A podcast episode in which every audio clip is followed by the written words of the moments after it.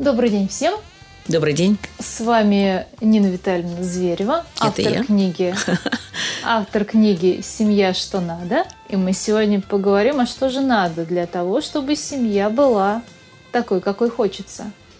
Нина Витальевна, в прошлом подкасте мы говорили о правилах семьи, благодаря которым все живут счастливо и свободно. А расскажите, пожалуйста, какие ценности в вашей семье есть, поддерживающие эти правила? А может быть, правила поддерживают ценности? И вообще, зачем семье ценности, если это не золотые украшения?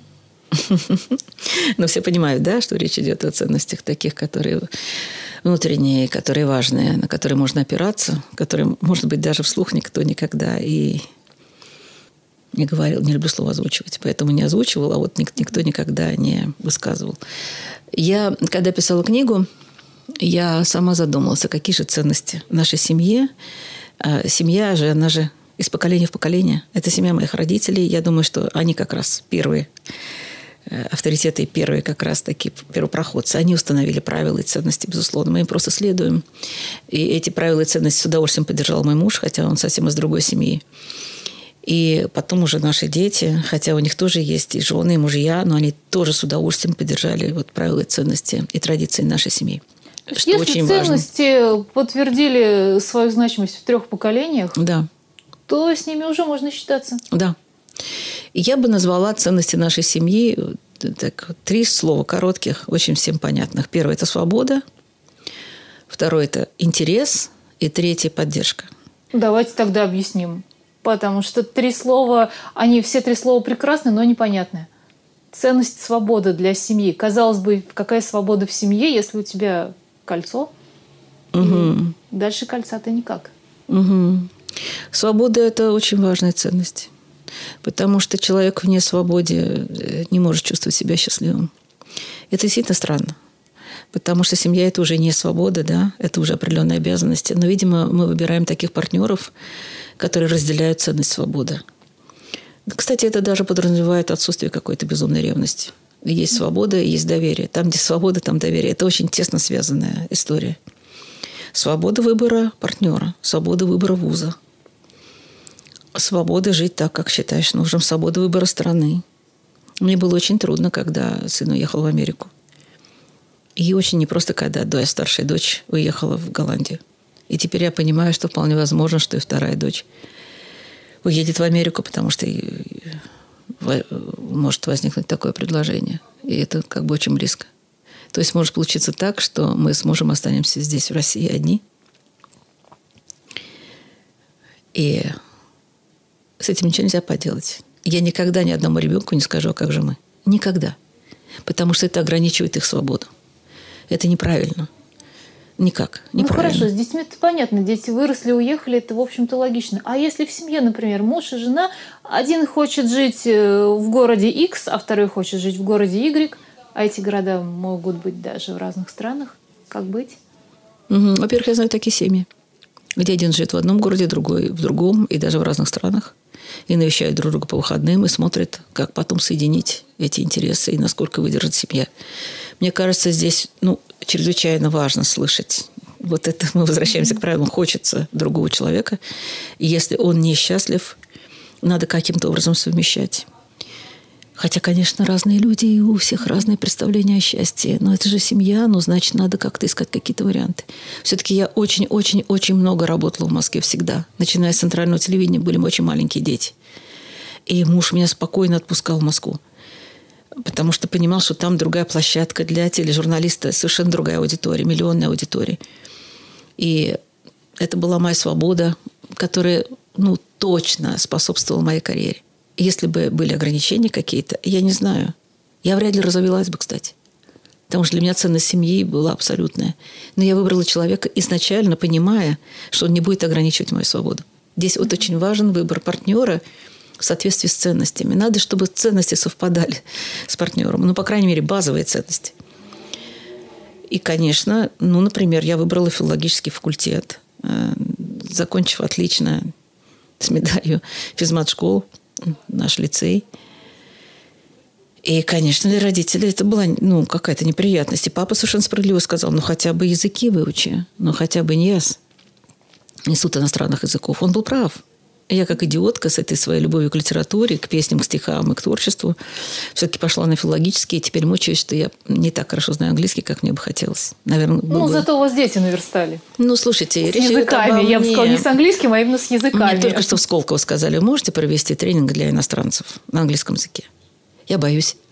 Я знаю, что я могу, но это будет плохо. Это будет, ну, не то, что плохо даже, но не так, как на русском.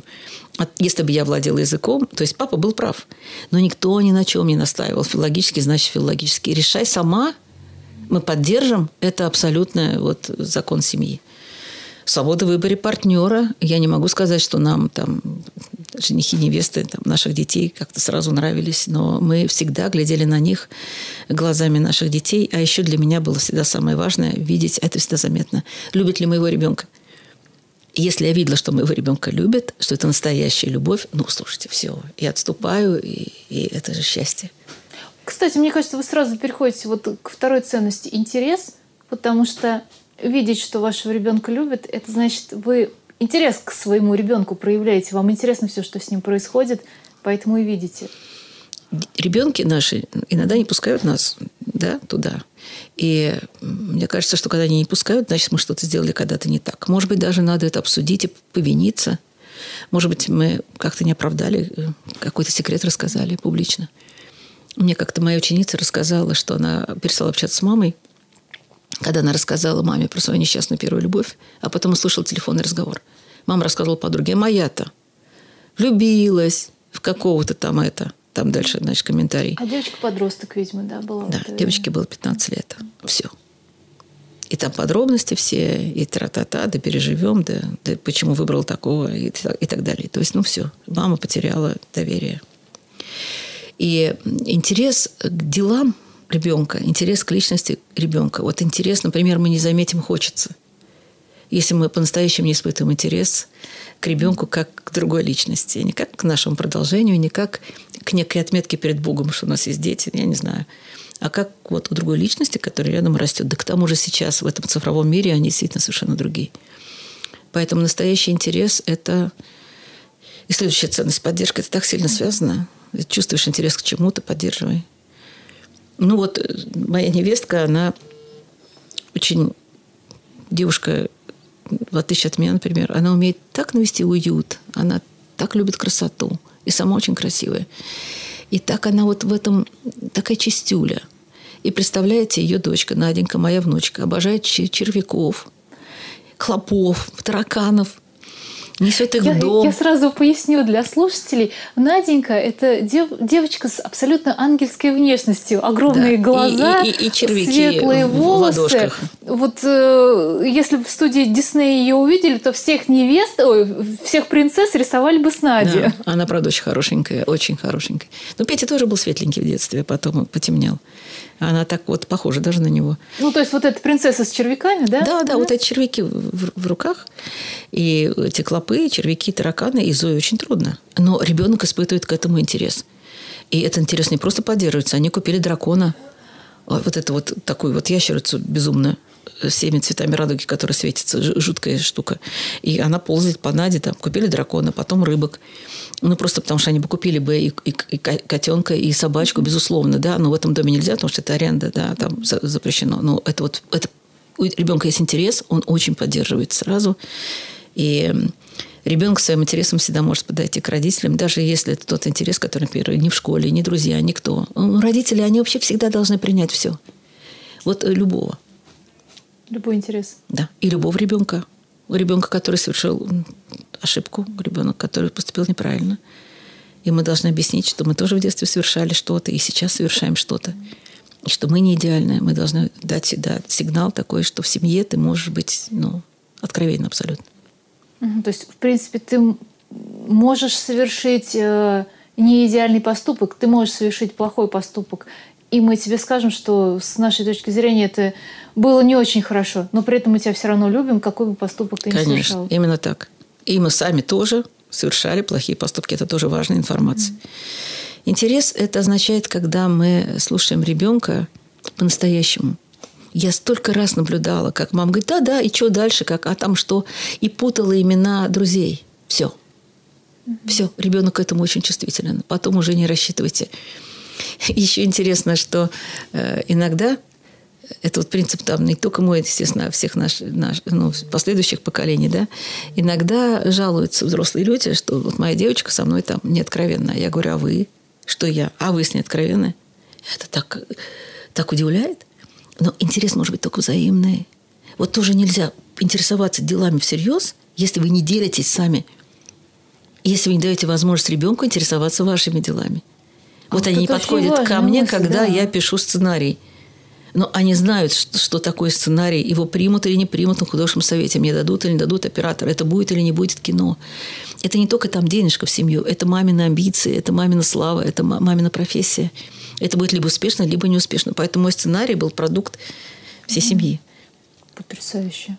По-моему, это очень важно. Вот эти принципы, они действительно помогают э, жить каждый день казалось бы, в принципе, это что-то такое высокое и то, что с большой трибуны говорится, но это то, что работает каждый день и каждую минуту и постоянно. Удивительно, что взрослые люди боятся детям рассказывать о своей работе в каких-то подробностях, а дети так этого ждут, потому что для них это означает, что их признают как ну, как взрослых людей, взрослых, да, да, и как важных людей. С ними можно посоветоваться даже. И, и всерьез. Э, ну, например, я очень любила перед эфиром несколько кофточек продемонстрировать маленькому сыну. И он выбирал, в чем мне пойти в эфир. Это было такое счастье для него. Он потом смотрел эфир совершенно особым образом. Но он же стилист, понимаете? Mm-hmm. А у него, правда, хороший вкус. Mm-hmm. И он иногда какие-то очень точные вещи говорил.